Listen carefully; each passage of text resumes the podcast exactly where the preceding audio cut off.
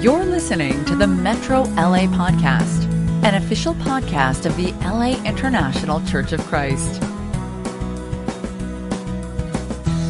Okay, so so we uh, chapter nineteen we finished. That was the actual cross and the death of Jesus. And um, you know, no matter no matter what you do, you just you, it's it's. I can't help always feeling like that we didn't give it enough time or enough attention or enough.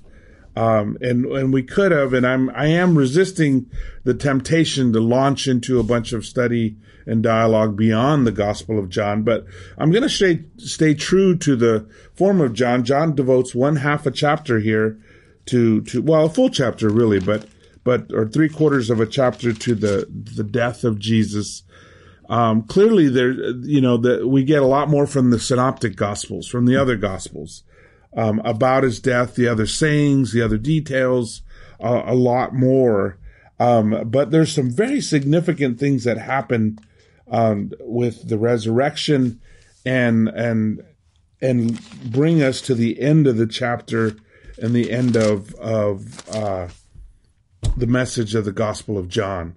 So again, reminding us that the, the whole book was written to help us believe and to know God, to know God by knowing Jesus better. Um, so we're going to go ahead and chapter, chapter twenty, verse one. It starts on early on the first day of the week, uh, which is what day? Sunday, right? It's, it's Sunday. The Sabbath is Saturday. There has been some confusion over the years because some churches began to call Sunday the Sabbath, the Christian Sabbath. Um, but that's not accurate. That's not, that, that the Sabbath was Saturday, Friday sunset to Saturday sunset. And I will say this as well, because just in case you've ever, you ever get this thrown at you, um, I remember I was in a Bible talk and I had a young man of a different religion come to Bible talk and threw at me the, the, the question. And I was young. I was young, young man, young Christian. Uh, threw at me the question, if Jesus was crucified on Saturday, on Friday afternoon and rose from the dead Sunday morning, that's only a day and a half later. And all the, all the, the, the, the signs, the sign was three days, the sign of Jonah, the sign that he, and Jesus himself said on the third day he would rise. Um, so how can that be? That's an error in the scriptures. He only was, you know, you go from Friday to Saturday and then sun, and then not even the full day Sunday, but in the, the dawn on Sunday, that's a day and a half.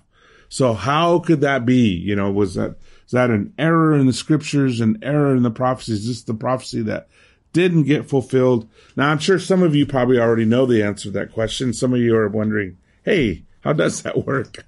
Um, it is one of the things thrown at Christians, just so you know. Uh, there are, uh, I met a young woman who, and, and I went to a, uh, a Muslim temple. I went to a Muslim mosque, and as part of a class, uh, uh, homework assignment, and interviewed somebody. And it just so happens I interviewed a woman who was, uh, a Muslim missionary. In other words, she was out converting Christians to Islam. That was her job. That's what she did.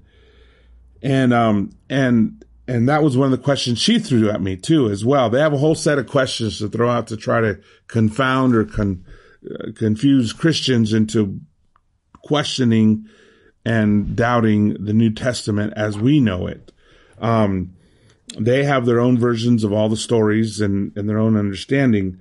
But so the answer, so what's the answer to the question? So the answer to the question is that they, that we have to remember they did not, they do not count days the way we do. A day is sunset to sunset. So the Sabbath starts on Friday afternoon, or Friday sunset, I should say, and ends Saturday sunset. That's one day.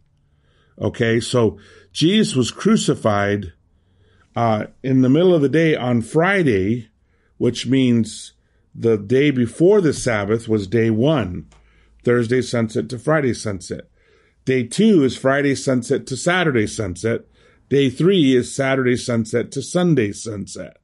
Okay, that's the Jewish day. And in the way the Jewish concept of a day is any part of a day is that day.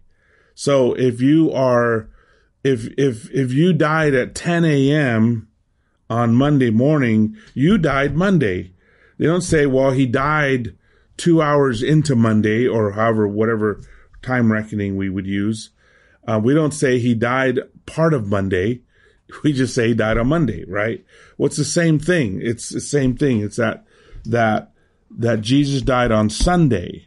Um, excuse me, rose from the dead on Sunday. He died on technically what was still Thursday, because that's sunset to sunset.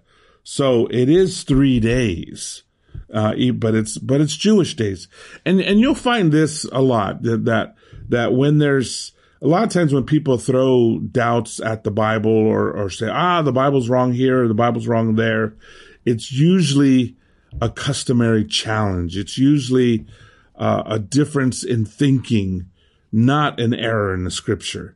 It's usually that, that, like sometimes, for example, you'll see Jesus quote a scripture. For example, at his first sermon, when he quotes the prophet Isaiah, and it says he turned, he was given the scriptures and found the place of Isaiah, and he read where it said, and he reads something, but then the last part of it, he's not quoting Isaiah. He's quoting, uh, I can't believe it. I think it's Micah he's quoting. I don't, I don't remember, but he's quoting one of the other prophets, and he just quotes it. It doesn't say that there. It doesn't say anybody else. It only says Isaiah. So people point and say, ah, see, there's an error. It says, it says right there in the gospel that he was quoting Isaiah, but he was actually quoting Zechariah or something. No, he, it's very customary in Jewish times that you would quote multiple, but you always attributed to the highest speaker or to the most prominent speaker. In this case, it would be Isaiah. So Isaiah gets the credit for the entire quote, even though the quote came from more than one source. That was customary. It was done all the time. So it wasn't an error. It wasn't a, oops, I forgot, or I misquoted the Bible. It was what was done back then. So now that we're, we've changed, and who knows, maybe someday we'll do that too. But, but it's not error. And I'm just saying that because a lot of times there are errors or so-called errors. And when you go dig in there, you find out it's not really an error. It's a cultural understanding or a worldview different today than it was back then, or something like that. Anyways, so there I go again. I just said I'm doing what I said I wouldn't do, as often different topics that are related. Um, so anyway, so we, so it says on on the early on the first day of the of the week, while it was still dark, Mary Magdalene went to the tomb and saw that the stone had been removed from the entrance. So she came running to Simon Peter and the other disciples, the one Jesus loved, and. And they have, and said, they have taken the Lord out of the tomb, and we don't know where they have put him. So Peter and the other disciple started for the tomb. Both were running, but the other disciple outran Peter and reached the tomb first. Um, okay, there's a whole lot here that I love. Okay, first of all, it, it just tells us about Mary Magdalene, okay? Um, in the other Gospels, we find out that there were two other Marys there. Uh, also Mary, Mary, uh, Mary, the mother of Jesus, and Mary, the wife of Clopas. Um, now, uh, this is another one of those examples where people will say, oh, the Bible was wrong, because in one gospel, it says, it mentions Mary. Another gospel, it mentions Mary Magdalene and Mary, the mother of Jesus. And then yet another gospel, it's Mary, the wife of Clopas, and Mary, the mother of Jesus, and Mary Magdalene. So which was it? Who's lying? Again, they're, they're not, they're not mutually exclusive. Um, I can say that I spent the morning with Turnwall on Wednesday morning. Uh, I, I got with Turnwall. We spent time together and we talked. That would be a true statement. It would also be true for me to say that I had a really good talk with my wife, and then I had a really good talk with Turnwall on, on Wednesday morning. It would also be true to say I talked to so such such brother, and I talked to my wife, and I talked to Turnwall, or the three of us all connected on Wednesday morning. Those are all three all all true statements. They're not excluding each other. Because I told one person I talked to Turnwall doesn't mean I was lying, because I didn't mention that I talked to my wife as well, and would even be closer to if we were all three together. If I if I were to say that you know, last night at dinner, I had dinner with my wife, and then I tell somebody else I had dinner with my niece, Karina, and then I tell somebody else that I was with my two dogs for dinner. That those are all true statements. They're not mutually exclusive. They're all three true. We were all three together for dinner. That's uh, there's no lie there. It's just depends on what I emphasize. Same thing with the angels. Same thing happens with the angels. Was it one angel? Was it two angels? Was it one guy? Was it two guys? Or perhaps was it really just two male angels? And and do angels come in gender? I'm not I'm not sure. I think so, because they're they're spoken of as men, but maybe not. Maybe they're maybe they're Maybe they're not, maybe they have no gender, or maybe there are female angels and male angels. I don't know, but, but you can't label it as a lie or an error in scripture. Not when it's not even mutually exclusive. It's just talking about what you need to know. Always keep in mind in the background what I've said many times, that we're always on a need to know basis. If we don't need to know, oftentimes we're not told. And, and that's fine too. If we're humble and we understand who God is, we're not going to get put out by that. We're going to be fine with whatever God does tell us. So anyway, so Mary goes, Mary Magdalene. The other thing I love about this whole scene is that in this time, you know, women were very oppressed, and, and like they still are in many countries, but, but uh, a woman's testimony was not allowed in court. There was no, you could not be a witness. You couldn't be a woman who was a witness to a crime or a witness to somebody being innocent. It just wasn't accepted because women were considered completely unreliable. And, and so what does God do? He has the first three witnesses be women, you know, the first three witnesses are women. I love that. You know, that, that's just classic God, classic Jesus. And then it says, so Peter, um, so they go run back. They tell Peter, Peter and the other disciples started, the other disciple, one other disciple, started for the tomb. Who's the other guy? Well, we figure out it's John, right? And I love it because both, it says both are running, but the other disciple outran Peter and reached the tomb first. Why do we need to know who got there first? Does it really matter? This is, this is one of those little spots where, where it's just the, the disciples put a little of themselves in it, right? Where you get a little flavor of, of, who's speaking and, and the things he says according, you know, of course, John calls himself the, di- the disciple Jesus loved, you know, he gave himself that title. He tells us here that he outran Peter, just in case you were wondering who got there first. John did. Um, so I love that. I love that. It's the humanity of the gospels. And, it, and it, again, it shows you how that they were, that this is inspired by the Holy Spirit. You say, well, wait, you're telling us human mistakes are human Human touches, yeah, but but if if it had if it had been only human, these things would have been erased. Who did what? Who did what to who? And who messed up? And who who errors? All that stuff would have been cleaned up. It would have been edited for perfection. The Gospels are not edited. John has the errors of the apostles. Mark. I mean, somebody, uh, there was one commentator that called Mark is the record of the idiots. You know, it was, it just raw shows all the stupid things the apostles said and did.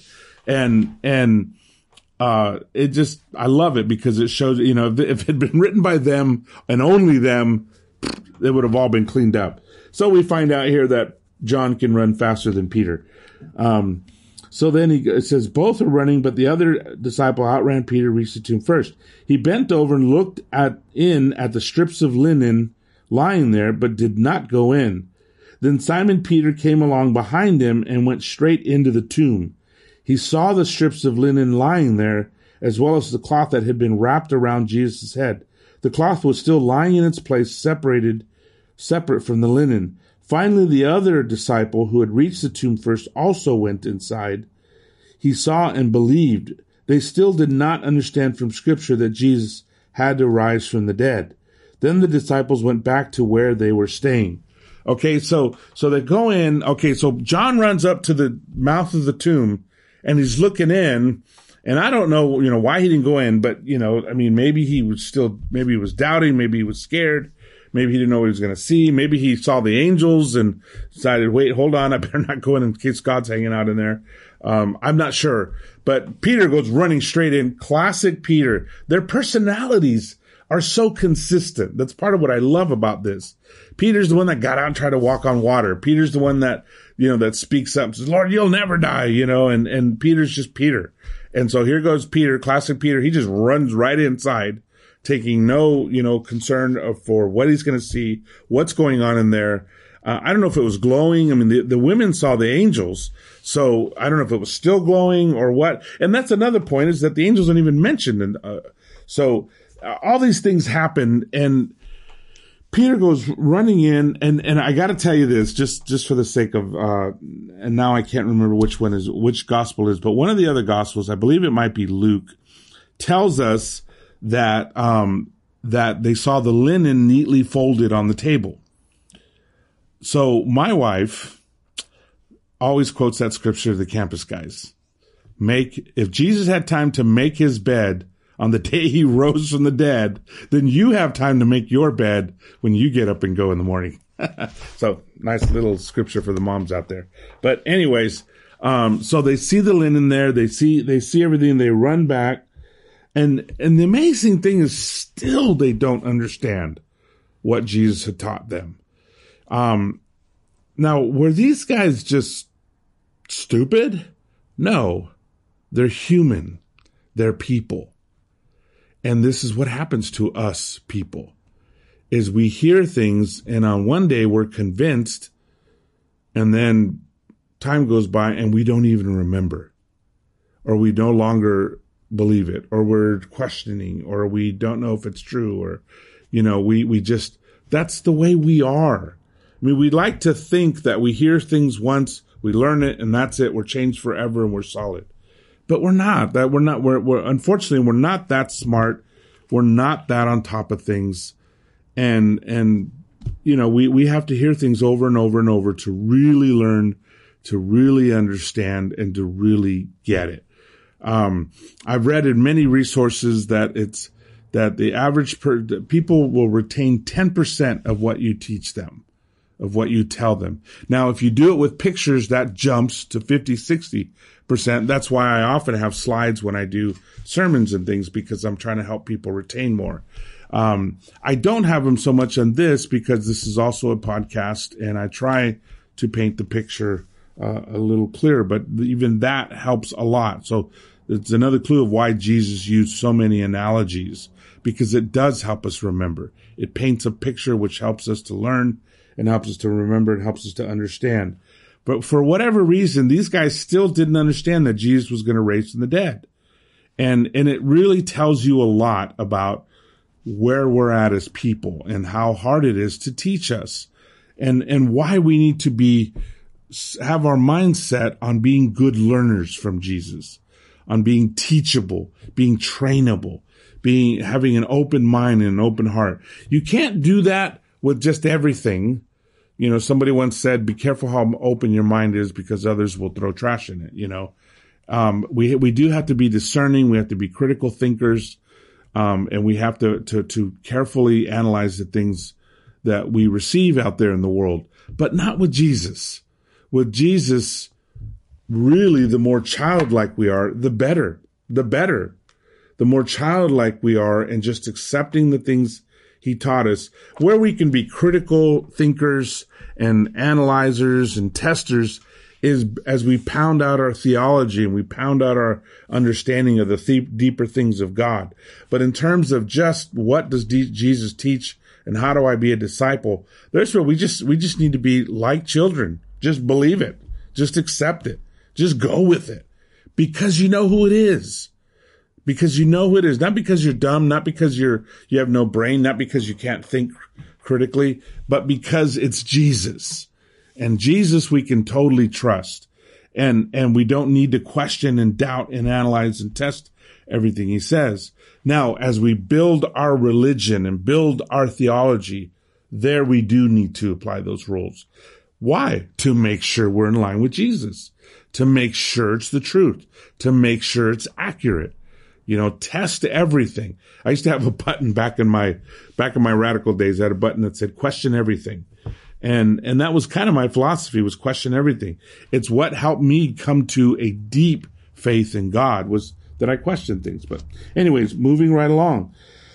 So, um, verse eleven, now Mary stood outside the tomb crying. As she wept, she bent over to look into the tomb and saw, oh, that's, that's right. I forgot. It's later on. Um, and saw two angels in white seated where Jesus' body had been, one at the head and the other at the foot. They asked her, woman, woman, why are you crying? They have taken my Lord away, she said. I don't know where they have put him. At this, she turned around and saw Jesus standing there, but she did not realize that it was Jesus.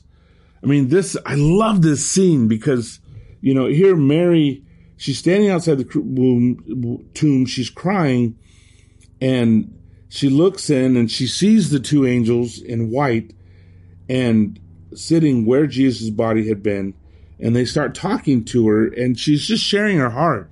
I mean, she's brokenhearted, she's devastated, which I think we oftentimes... We we don't realize how hard that must have been. You know, their all their hope was in Jesus. All their hope, their future, their lives, everything. And then to watch him die. And and again, you know, we get back to, well, he told them this would happen. Yeah, but they, most, for the most part, didn't get it. They didn't, somehow it just didn't compute to them. And they, they, Jesus was their leader. He's the Messiah. He's going to usher in the kingdom of God, and they're going to be with him. But wait, he died. He died on a cross. And so their world just came shattering down. I mean, it shattered and fell apart, and they're, and they're so brokenhearted. And, and then it says, and I, this is great. So he asked her, woman, why are you crying? Who is it you are looking for? Thinking he was the gardener. Okay, first of all, why is a gardener in the tomb? You know, the gardener. Thinking he was the gardener, she said, sir, if you have carried him away, tell me where you have put him, and I will get him. Jesus said to her, Mary. She, I, I you know, okay, she turned toward him and cried out in Aramaic, Rabboni, or Rabboni, which means teacher. I mean, you know, what what an powerful moment this must have been. Mary's brokenhearted. And she, not only, well, her, her master's di- dead, her Lord is dead, her Savior's dead, he's gone. He's not just dead, but now he's gone. Now his body's not even there. And she didn't know what happened to him. She didn't know where. I mean, this is just the bottom of the bottom of the pit. And emotionally, she's just distraught. And then she hears the voice, Mary. Wow, what a moment that must have been. She recognized the voice. It's the voice of Jesus. She recognizes his voice. I mean, what what an incredible moment that must have been. To hear his voice, a voice she's known, a voice that she's heard call her name before. And she she turns toward him and says, Rabboni, or teacher. And Jesus said, do not hold on to me, for I have not yet ascended to the Father. Go instead to my brothers and tell them. And he's sending her as the witness. Remember, the witness that's not allowed in Jewish courts. I am ascending to my Father and your Father, to my God and your God. Man, what a, what a moment. He appoints her and sends her out to be the first witness, the first to witness the resurrection. I mean, the church would be called witnesses later on, the witnesses, because they were the ones who saw Jesus. Or in the Greek word, the mar- the martyrs, the marturios, those who saw what happened, who saw Jesus. Do not hold on to me, for I have not yet ascended to the Father. It's an interesting statement. There's a lot of debate over what does that exactly mean. You know, is it because he's, like Jewish custom, you know, when somebody touches you that's unclean, you become unclean. He was on his way to be with the Father, Could he be touched by humans? Could he be touched by sinful people? You know, people with sin. Um, he says, go instead to my brothers, tell them I am ascending to my Father and your Father, to my God and your God. Mary Magdalene went to the disciples with the news. I have seen the Lord. And she told them that, told them that he had said these things to her. So she's the very first witness to all this. And, and again, you got to remember, you know, Mary Magdalene had a terrible past, and she's from the little town of Migdal, which is just about a fifteen minute drive. I don't know how long it take to walk, but from Capernaum. And I mean, what a place in history she has. The first witness, the first to give a testimony of the resurrection. So we read on. On the evening of that first day of the week, when the disciples were together, with the doors locked for fear of the Jewish leaders, Jesus came and stood among them and said, peace be with you. After he had said this, he showed himself, his, he showed them his hands and his side, and the disciples were overjoyed when they saw the Lord. I mean, imagine, and I love that, you know, there's all these little details that are so rich. It says, it says, on the evening of the first day of the week, when the disciples were together with the doors locked. Okay, the doors are locked. So Jesus can't just walk in. For fear of the Jews, Jewish leaders, they'd lock the doors.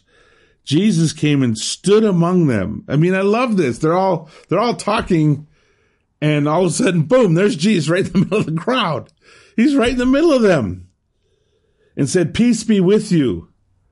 You know, um, wow, just what a, what a moment. What a shocker to them. And after he said this, he showed them his hands and side.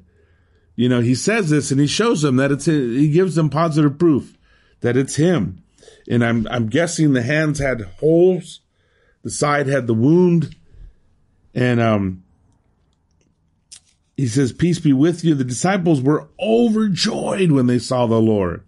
I mean, it just goes from negative one hundred to positive one thousand emotionally when they see Jesus. Because they just, they were distraught. It was over. It was done. The dream was shattered. Again, Jesus said, peace be with you.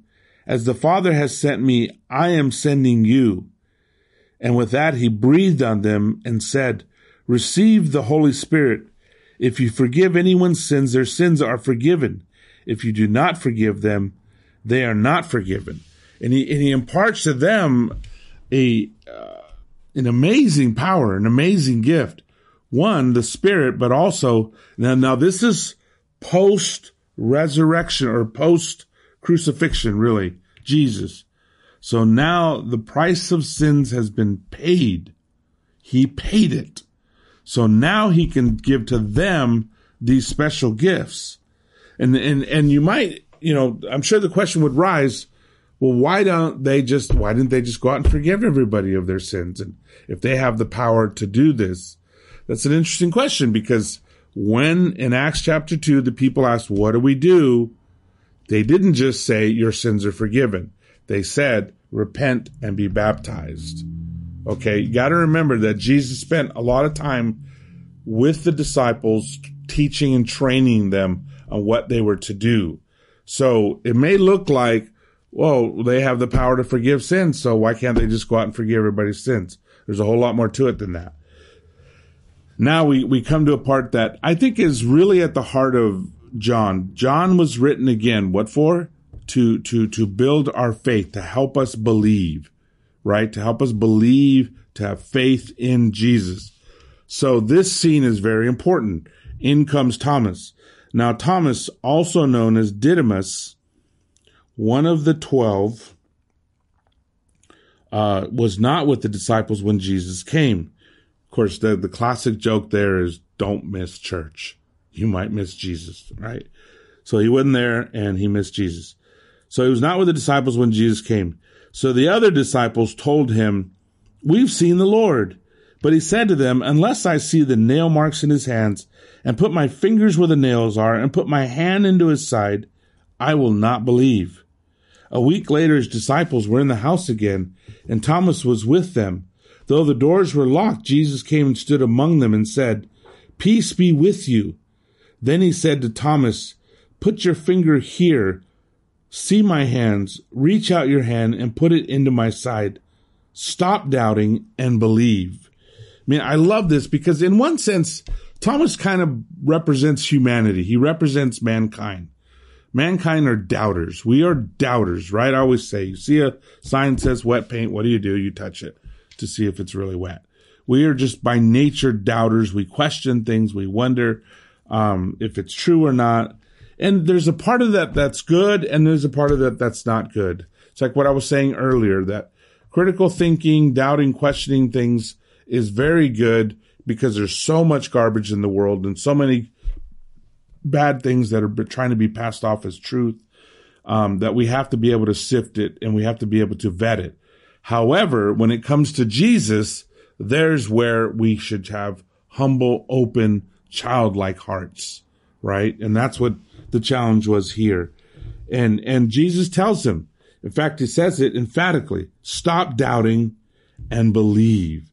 And that's for all of us, is when it comes to Jesus, stop doubting and believe. He has shown us plenty to go on. Faith is not blind. Faith is understanding the truth and building a belief based on the truth. Okay, it's based on what is right and true and who Jesus is, not on just fairy tales. And and uh, I love this. Uh, somebody asked one preacher one time, You at, at, at an early age, you stopped believing in the tooth fairy and the Easter bunny. Why do you still believe in Jesus? And he said, well, if the tooth fairy had saved my soul and my marriage, then I probably would believe in the tooth fairy. But the tooth fairy didn't do that for me. Jesus did. So it's, it's the truth of him that we base our faith on, not on just the great story, not on just the fact that it's a story. Thomas said to him, "My Lord and my God."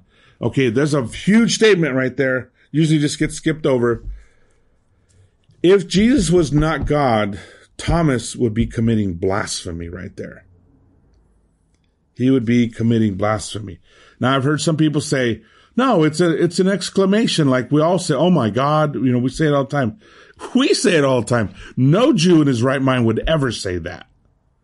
You never say that. That's blasphemy. Even if you're just exclaiming, even if you're just going, whoa, oh my God, you'll never, you won't hear that in Israel. I can tell you that right now. And if you have the habit of saying, oh my God, I strongly suggest you drop that habit before you ever visit Israel, because it is a sin. You do not say God. You don't say it unless you are specifically referring to God. And the truth is, in the Orthodox community, even if they are referring to God, they will not say God. They will say, they will say Shema, which is the word, the name. They'll just call him the name. Or they'll say Adonai, which is Lord. And that's even in their prayers and everything. They don't say God. They, they say Adonai in the prayers, in the Hebrew prayers, which is, what is Adonai? Adonai is Lord in Hebrew. Um, and even though the, the word God appears thousands of times in the Bible, literally, they won't do it. So, so they, so this little phrase is not a, oh my God, it's not like that. It is a, my Lord and my God. He was recognizing who Jesus is. The risen Jesus, the Jesus who rose from the grave, still with holes in his hands, still with the wound in his side. There is no other conclusion to draw than that he is the Lord and he is God. And and and Thomas clarifies it, says it, states it emphatically. And then Jesus told him, "Because you have seen me, you have believed. Blessed are those who have not seen and yet have believed." You know, and, and so Jesus kind of wraps up this whole thing with um, not only encouraging Thomas, but but basically saying, look, there's going to be many more who believe that did not see. They were not witnesses of the resurrection. Now, we are witnesses to our own resurrection, to our own death, burial, and resurrection in baptism. And that's where we are still witnesses. We are witnesses. I mean, those of us in the church for a long time, we have seen lots of miracles. We've seen crazy people get their minds right. We've seen hateful people become loving people. We've seen drug addicts be set, be set free. We've seen so many. We've seen racists become people who love everybody. We've seen horrible marriages become good marriages. We've seen all kinds of miracles happen. And that's what we are witnesses to. The power of Jesus, the impact of Jesus. Uh, so we're still witnesses, but not of the same, not of the resurrection. Would I like to be one of the witnesses of the actual resurrection? Oh, yeah, you bet. That would be awesome. I think most of us would, right? The part, and then it says, and then it gives us, and closing out chapter twenty, uh, where we started at the very beginning. What was the purpose of John's gospel?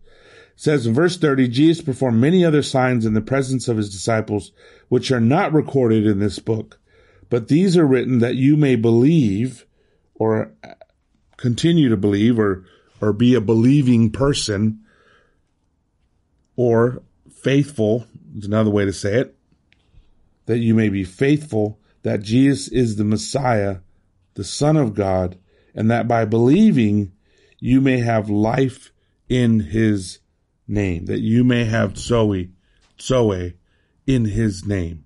In the name of Jesus, you may have the life that he promised. And so, so we're we're we're totally wrapping up here.